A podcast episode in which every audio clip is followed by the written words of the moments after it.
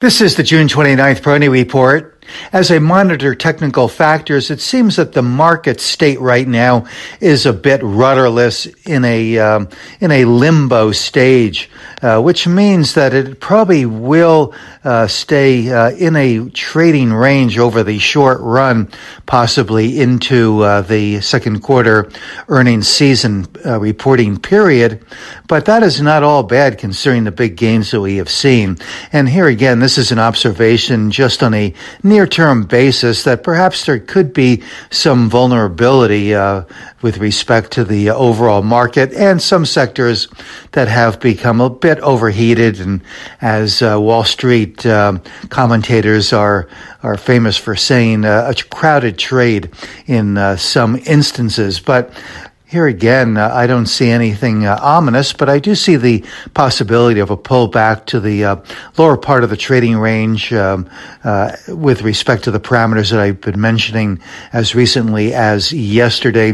For instance, uh, for the S&P 500, the range I'm anticipating through year end is between 4150 and 45 uh, 25 so we could get a little bit of a uh, test perhaps toward the lower part of that range. But the consolidation that we've been seeing here is uh, is rotational in nature which is good, and uh, we continue to see uh, pretty uh, good resiliency with respect to even some of the uh, overheated or so-called uh, crowded trade stocks and themes uh, right now. that isn't to say that they're not vulnerable to some pullback.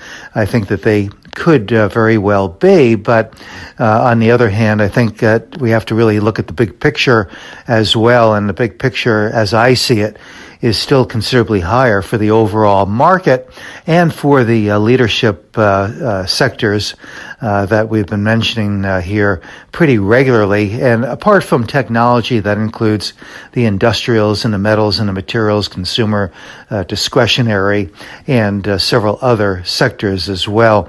The industrials is such a large category. There are so many subsectors from the rails to the aerospace defense group to the traditional manufacturers and on and on. So not surprising that we're seeing uh, a pretty significant uh, number of stocks within the industrial showing good relative strength.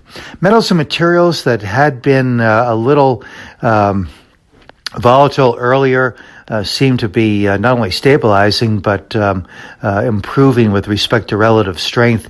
Some even uh, moving toward um, recent or even 52 week highs. So uh, the um, the categories that would be, uh, I would say, more economically sensitive really seem to be generally in in good condition technically. So the observations I've been making recently with respect to some near term volatility still stand, but here again, nothing ominous, uh, really just uh, what I would expect as the possibility of some consolidation. But this is not a timing market. I'm not trying to advocate uh, timing here and trying to move out and move back in. I don't think that there is that kind of uh, uh, potential here at this stage. And still, uh, the over the um, the overwhelming characteristic, I guess, uh, to put it um, one way, is that um, there still seems to be a lot of money on the sidelines looking for an entry point.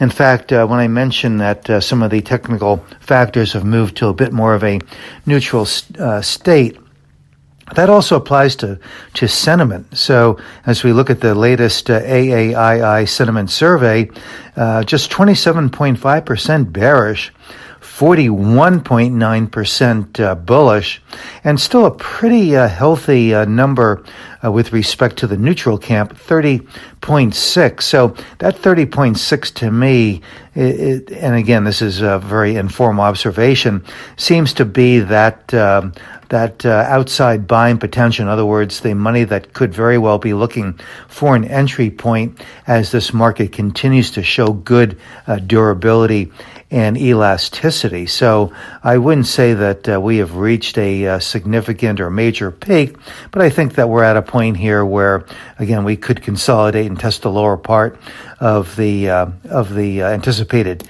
trading range, and of course the support levels that I mentioned are well above the lows that we struck or that we saw the market strike last October 13th. So we've come a long way, uh, not just in terms of the uh, numbers or the percentage uh, gains, but really in terms of the underlying technical integrity with respect to the market building these uh, support levels at incrementally higher levels, and at the same time looking at the underlying market, uh, seeing uh, the the many cup and handle formations that have developed, which, as I've mentioned many times, historically suggests durability, longevity, and uh, elasticity. Very much what we've been seeing here. So the underlying market, I think, continues to be uh, the key, and that uh, that structure remains bullish, in my opinion. This is Gene Peroni at Peroni Portfolio Advisors.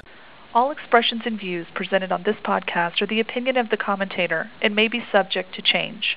AAM makes no recommendation as to the suitability of any investment and may make a market or have financial interest in any security or sector discussed. Past performance is no guarantee of future results. Investors should consult a financial professional before making any investment decision.